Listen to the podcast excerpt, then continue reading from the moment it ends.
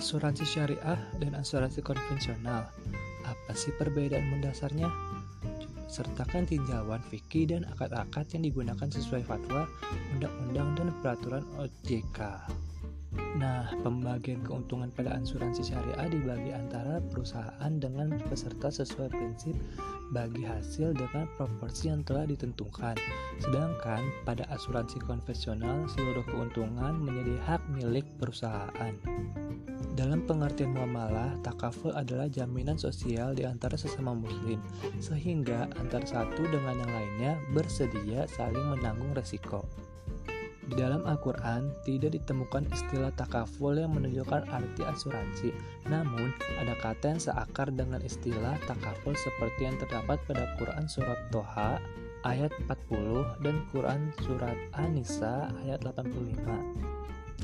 Fatwa DSN MUI nomor 21 tahun 2001 Akad dalam asuransi 1. Akad yang dilakukan antara peserta dengan perusahaan terdiri atas akad tijaroh dan akad tabaru Akad tijaroh yang dimaksud dalam ayat 1 Undang-Undang Nomor 40 Tahun 2014, asuransi syariah adalah kumpulan perjanjian yang terdiri atas perjanjian antara perusahaan asuransi syariah dan pemegang polis dan perjanjian di antara para pemegang polis.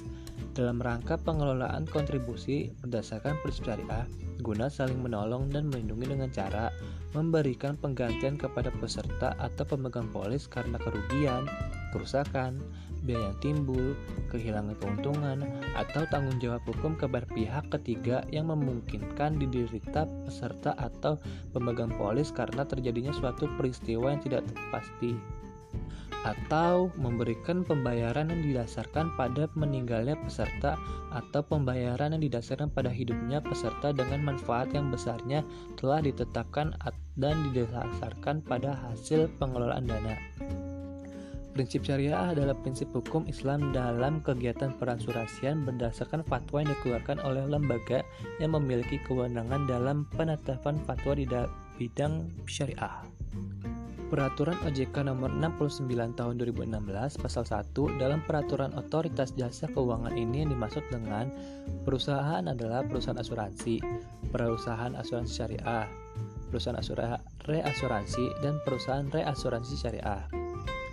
Perusahaan asuransi adalah perusahaan asuransi umum dan perusahaan asuransi jiwa sebagaimana dimaksud dalam Undang-Undang Nomor 40 Tahun 2014 tentang perasuransian.